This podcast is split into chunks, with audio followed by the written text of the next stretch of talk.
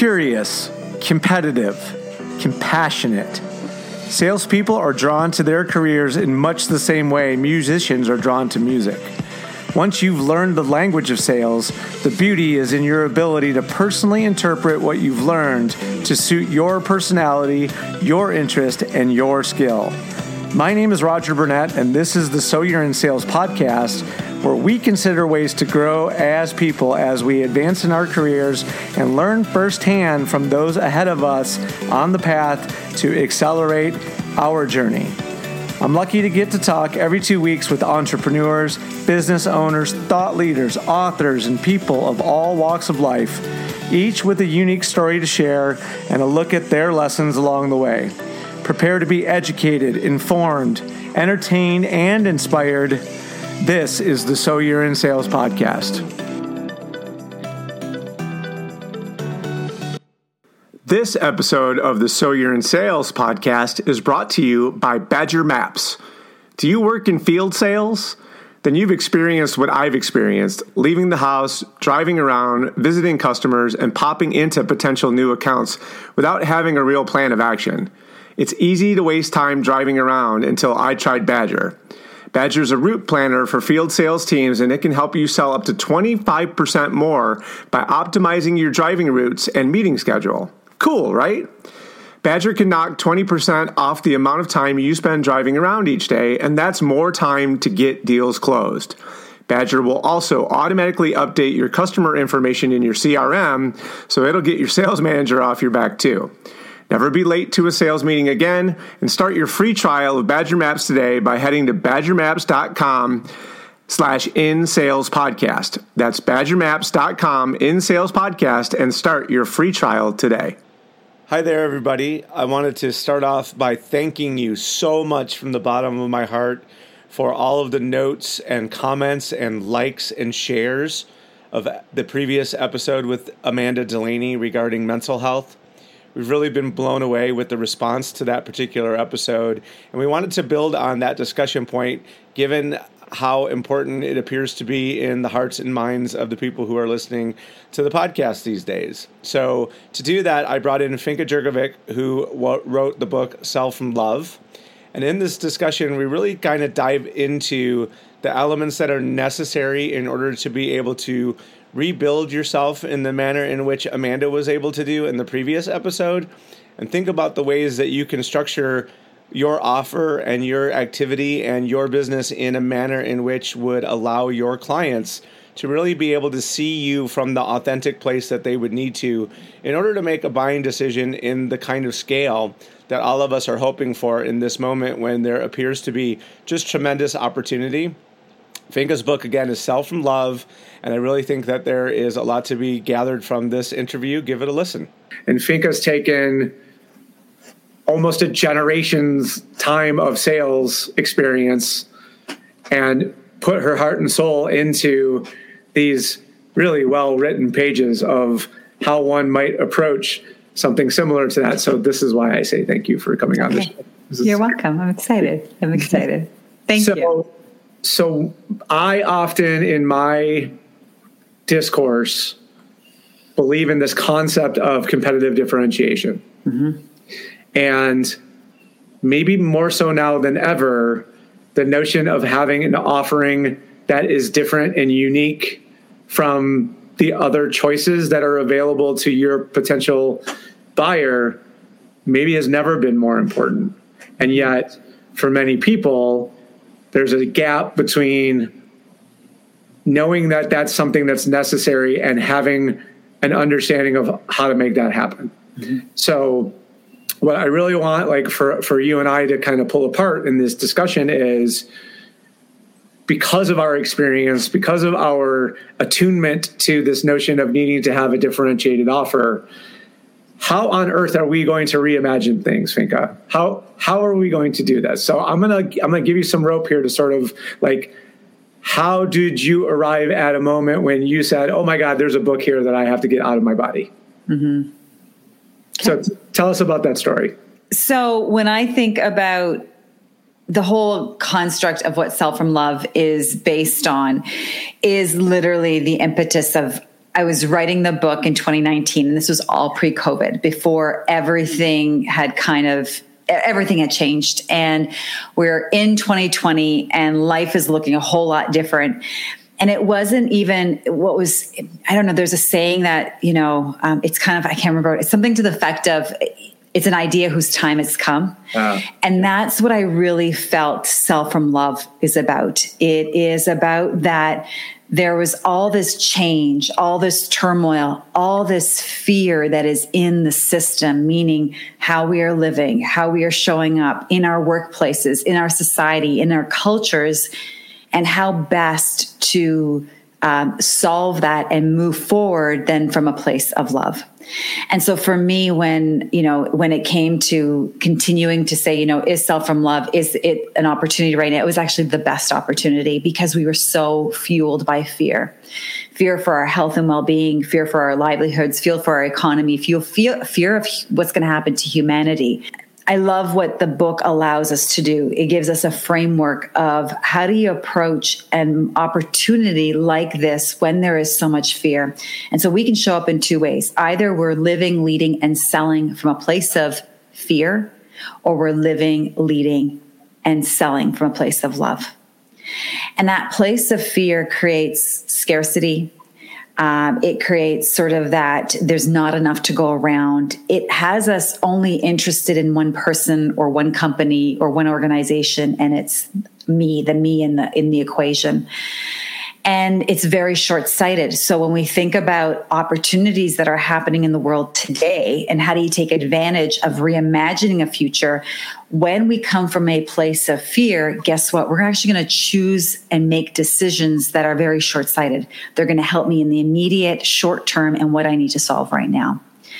When we come from a place of love, we're showing up with transparency, candor, and honesty. So there's this level of authenticity that it's not even just this authentic, just be who you are, but there is a level of authentic integrity where leaders and organizations are also showing up with, hey, I made a mistake. We did it wrong. We're going to do better and do right next time. But we're also coming from a place of service and looking to do good, not only for ourselves but for the customers and clients we serve, and as well the economies and the communities and the environments that we are, you know, taking up space in. Uh, we have to be that mindful. And when we are reimagining our future, when we come from this place of love, it's not that we're not caring. We we do are interested in the short term. We are there is this play of we've got to satisfy certain immediate needs, but our eyes and our and our mindset is on a bigger vision and a bigger mission that has a future state and outcome that we are working towards being better because of, but we're doing the action that we need to do today to create that in the future. It's not so much like I think of, you know, my, most of my career is spent in banking and financial services. So well over two decades. And we were always interested. There's always like, all right, quarterly profits. What are we going, how are things going to show up for our shareholders? And shareholders are important, but they're not the only person and the only stake that is investing in an organization. You've got employees, leaders, customers, uh, the community. All of these are stakeholders that we need to be mindful of. And I love um, the work of conscious capitalism and conscious leadership because they help us look at how do we broaden that definition from shareholder to stakeholders because there's more people at the table that we need to be interested and invested in because the other ways is very much short sighted. So, the premise of Sell from Love is really around three pillars. One, we are focusing on how do we love who we are? And so that's really showing up as a leader in your business, as a leader of your organization, as employees and team members of sales teams. How do you love who you are and be you? Number two, how do you love your client? And we can talk more about all these uh, areas if you like. But really, how do you show up from that place of empathy and truly understanding what problems they have? What do they need solved? And how do you do that differently and uniquely than anyone else? And then finally, how do you love the thing that you're selling? And so, you know, how do you look at the product, the service, the uh, the the thing that you're putting out in the world how do you look at that as a way to deliver transformations to your customers and clients that you're looking to serve them with and at the same time, how do they positively impact our communities, our co- economies, and our environment? Making notes because I know in mm-hmm. your in the ex- extensive time that you've spent in the job that you've done independent of the book, right? So the work fuels the research, becomes the book, allows you the platform. Those things have to all generally you don't just dream up a book. Usually comes from practice, right? And so you've performed hundreds of sessions with thousands of people.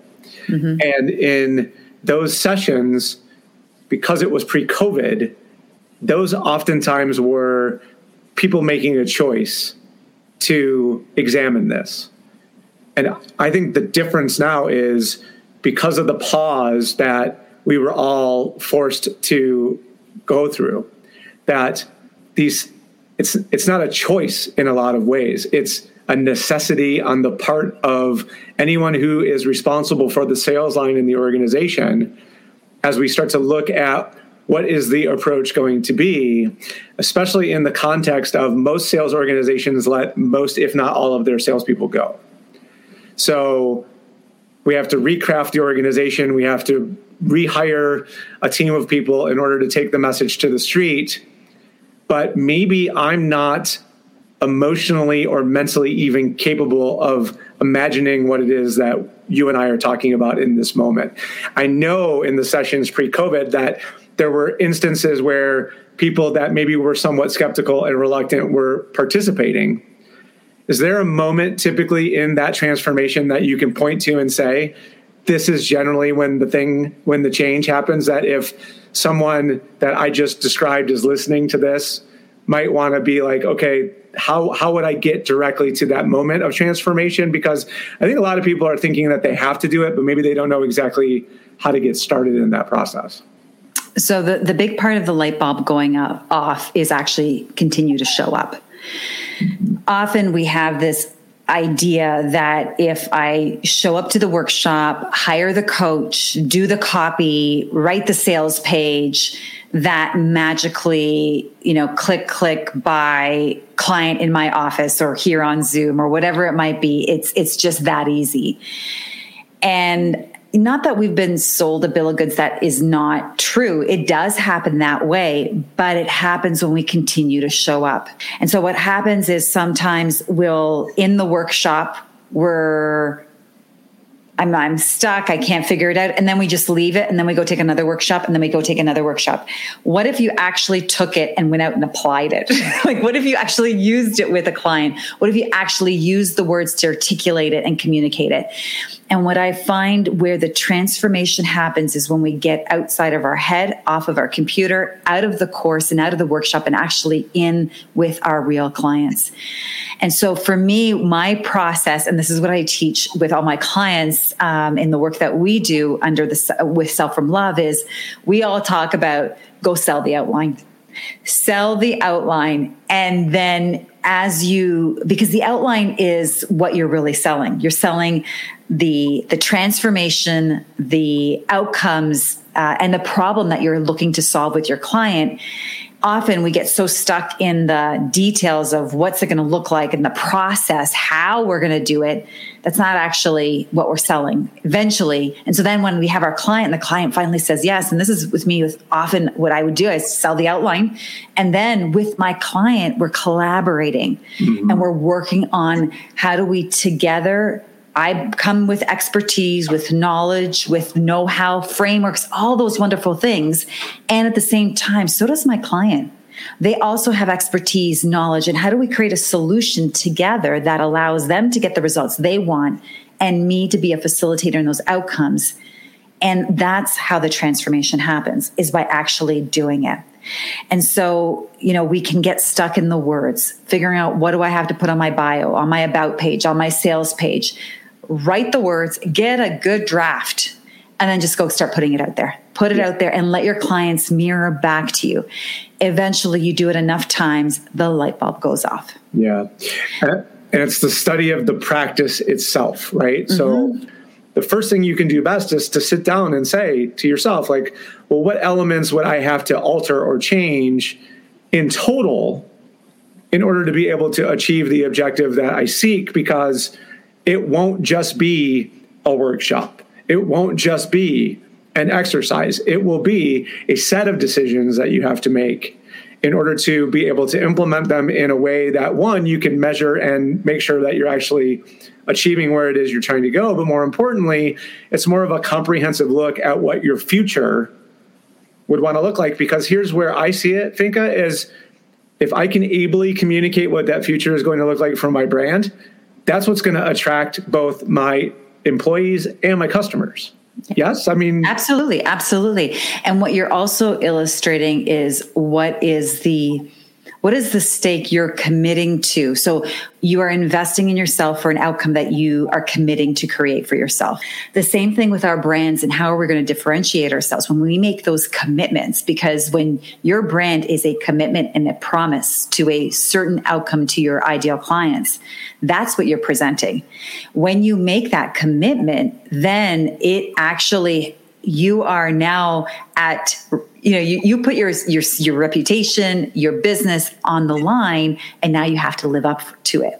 Right. And so all of a sudden you know how you it helps us as leaders in our business live up to the expectations and the potential that we see in ourselves and for our companies and the impact that we have when we make those you know bold ambitions or audacious goals out to our clients. You know i worked for an organization that their commitment was to create the the you know the the exceptional client experience.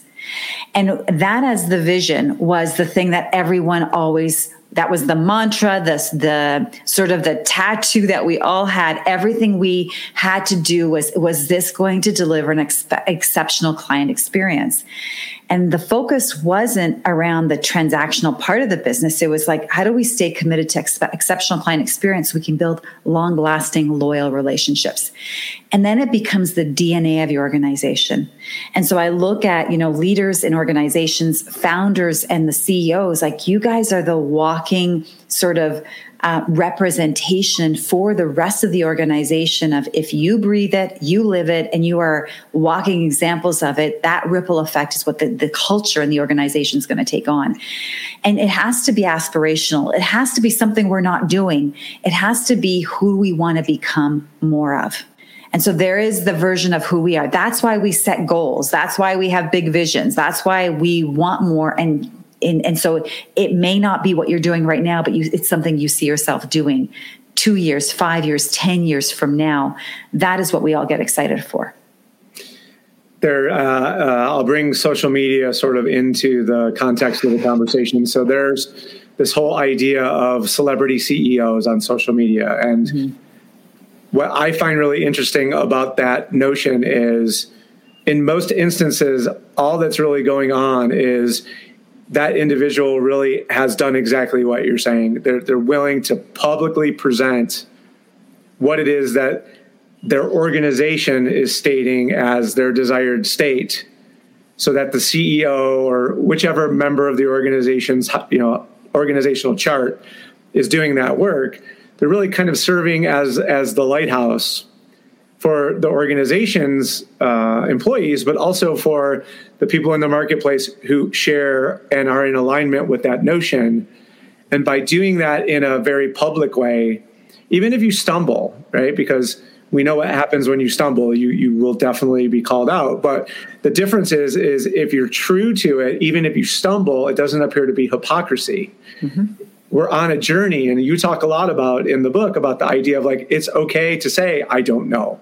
It's okay to say i'm not exactly certain what we need to do here but if we're using really what we're calling the values of your brand as the guidepost to help lead you in that journey if you look backwards in time typically what you find is more often than not you will make the right decision as opposed to being inconsistent in your decision making yeah. Yeah, absolutely.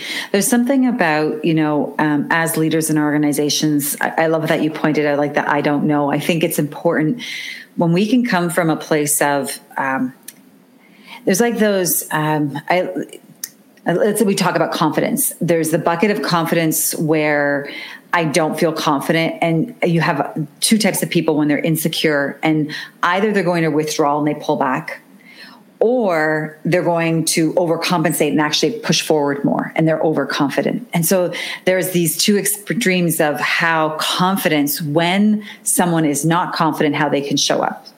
Uh, insecure can underconfident can actually pull back, or it could be overcompensated on, and then we're like louder and more more of us shows up. Both of them come from this place of insecurity. And i love this place of natural confidence of how do we tap into this natural place of confidence that even if you don't know as a leader or you stumble and fall that you can actually show up and say i don't know or i could do better. That is the sense of safety and security as leaders in organizations like we really need to practice. And this is like a an individual journey that how you show up in this way will actually represent how your organization and the team shows up as well. But there's four statements i always love to have um, around how do you know if you're coming from a place of natural confidence? When you can say i don't know from a real easy place like i just don't know. I need some help. I'm like you know baffled by this. I need some i, I don't know. The next is i need help. Mm-hmm. so being willing and able to ask for help. Um, the third is i made a mistake.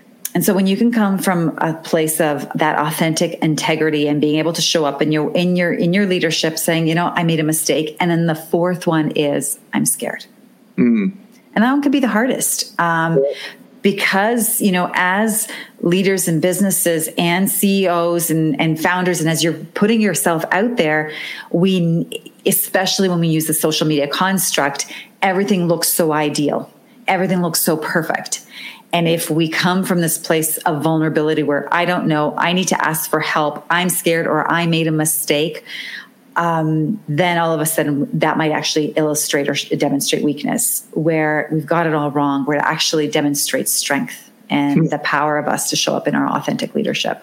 It's so counterintuitive to what you and I were taught growing up.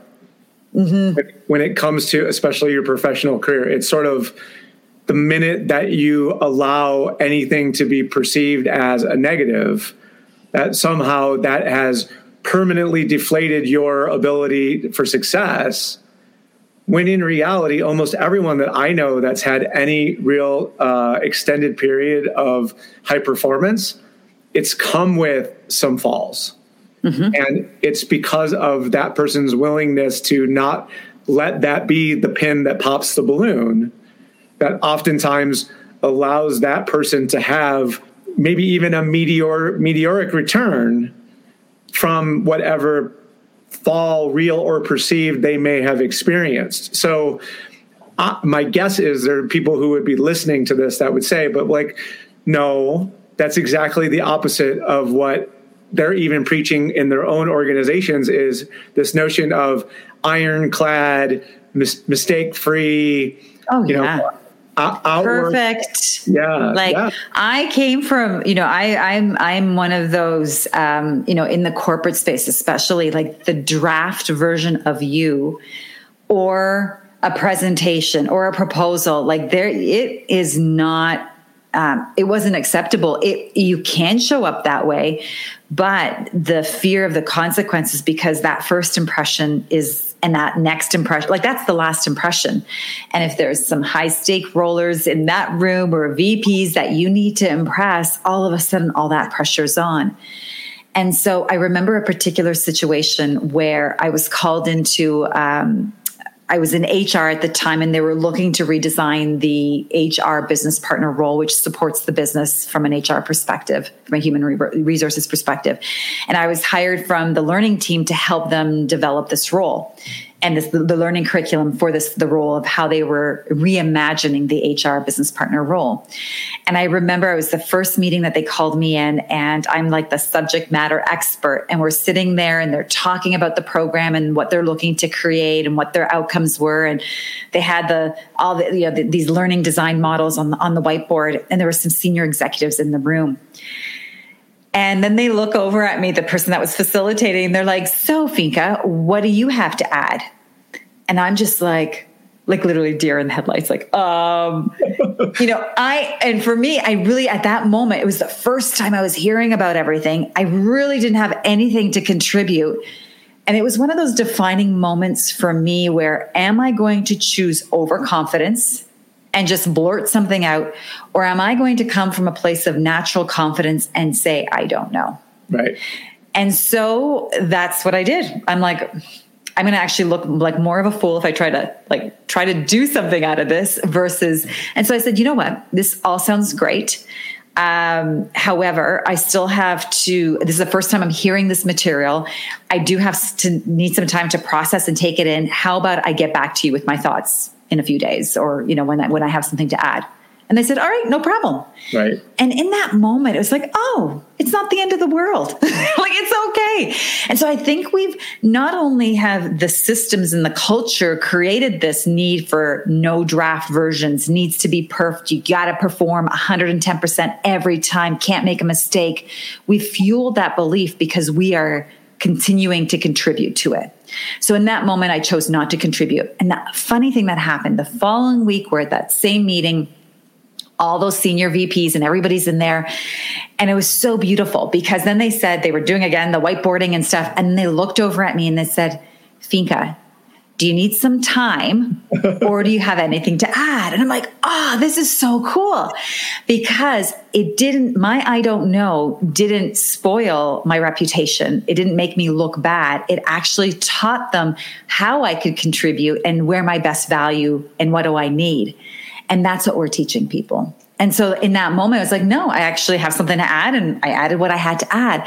But I think there's this place of, we have created these cultures of perfection and pleasing and proving and performing and no draft versions allowed it actually fuels how we show up in our businesses. We have to take it upon ourselves to unlearn those behaviors, unlearn that mindset that it has to be right the first time. And instead, what I said earlier, sell the outline, go sell the message, put it out there. If it's not working, your clients are going to give you feedback. Then you go back and guess what? The beautiful thing about websites, you just go into WordPress or, you know, uh, GoDaddy or Wix, wherever your website is, you just do a tweak on that copy. It is so simple. It is right. so forgiving. Like literally, you can post something and minutes later go fix it. Um, and so I think the the place that we get stuck in is not only the constructs and the environments that we are working and living in, but also how are we contributing to them? Like we got to change those. Right.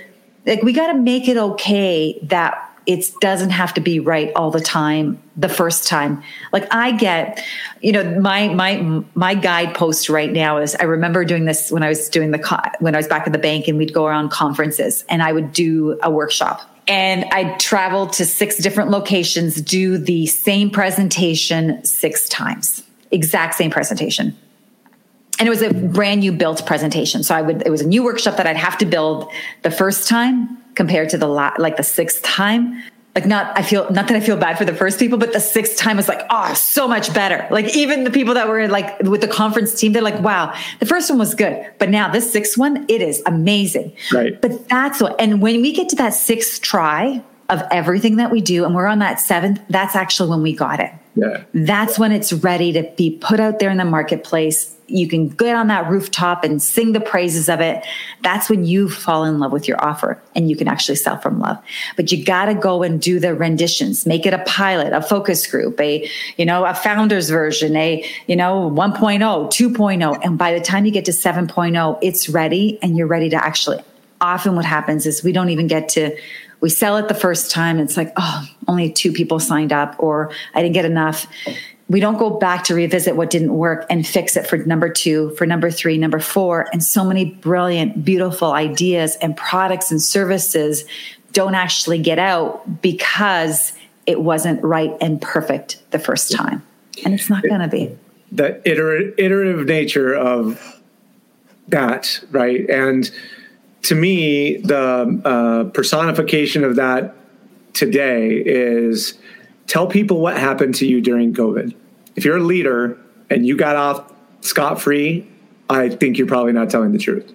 So if you can be real and express to people what you went through during this period, very good chance that people are going to identify with whatever it is you went through because there will be a percentage of the people that you are going to come into contact with who are also going to have gone through something almost identical. And there's comfort in knowing that if this person in that position is able to be able to be that real, then really what you're doing is you're giving everyone around you the opportunity to, to do the same. Mm-hmm. And that's really the most important thing that we all can do right now is to allow your clients, your prospects, your employees, really anyone that you're going to come into contact with to know that that door is open. Absolutely. To me, from a competitive differentiation standpoint, just doing that in and of itself. And this is really what we're saying. Like, if there's a, a key to this whole discussion, is if you can be real in a time when we have historically been taught to present the very best version of ourselves, then you really do give yourself the best possible chance of that differentiation strategy that we're saying is so vitally important uh, for success. Yeah. And I think we can use the how real we show up as a compass on the degree of comfort we have with ourselves. So if I'm comfortable with who, my, who I am, I am secure in my value and worth and what I bring to the table.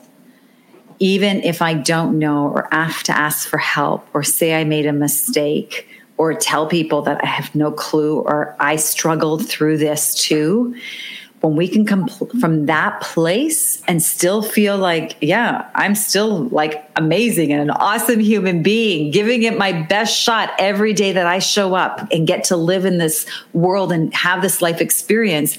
That is that place of true and natural confidence. And that's where we really want. And I, I believe that that's our work. Our work is to come from that because how you show up is how you're going to make decisions for your business, for your clients, and for your employees. And so if you're not in alignment, and you're on that frenetic, um, not enough, can't, fear, all those things, the decisions you make as a leader are going to have an, a, you know, a tremendous impact on how the, the rest of the company shows up and the results that you get as a result of it.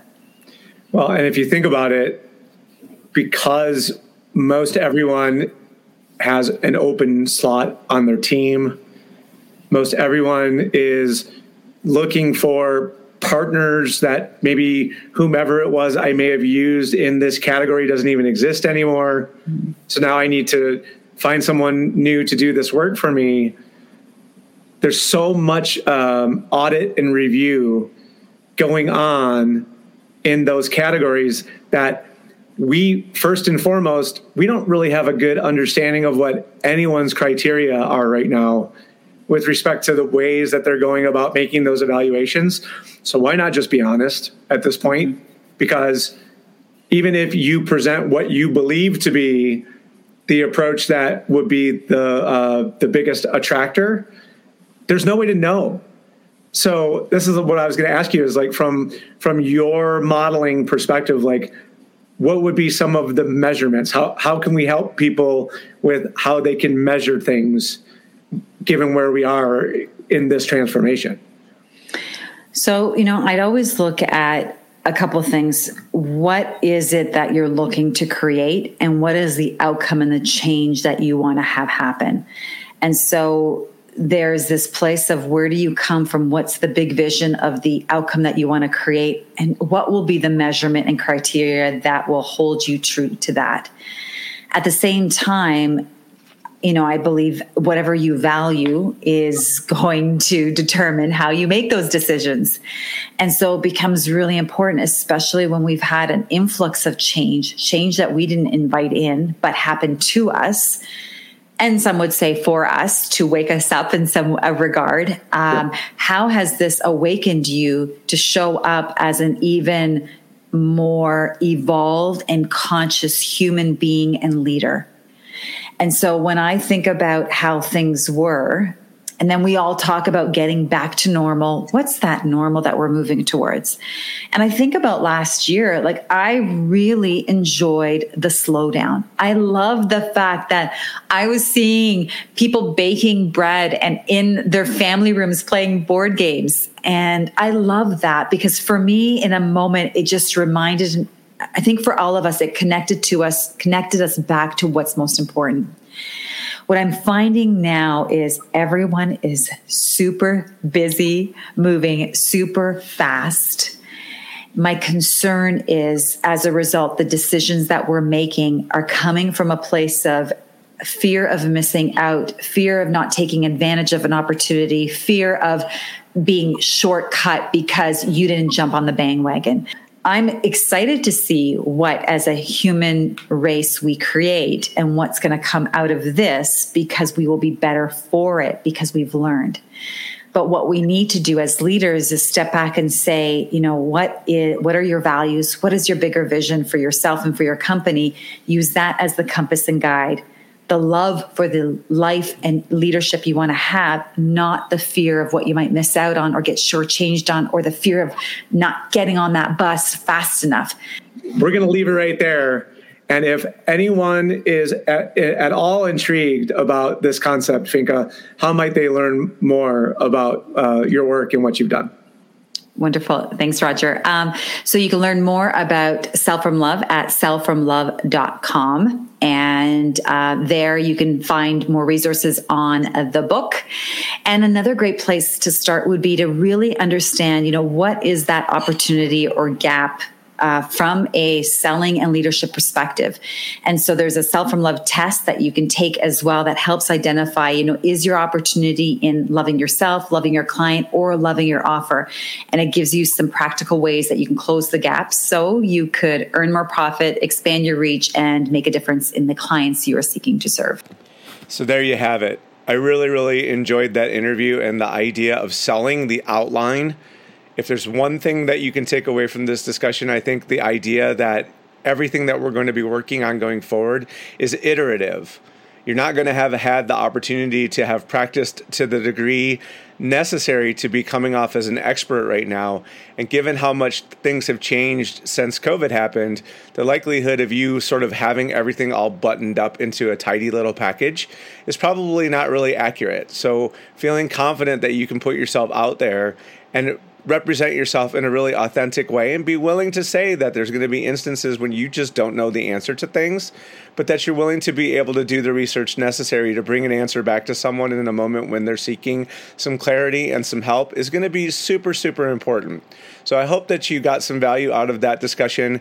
Please like and share this around. If you've not subscribed to the show, please do that. It does wonders for us in our rankings and gives us the ability to continue to bring high quality guests to the show with even more interesting discussion topics than the one that we had today. I look forward to our ne- next episode in two weeks' time. Until then, this is Roger signing off.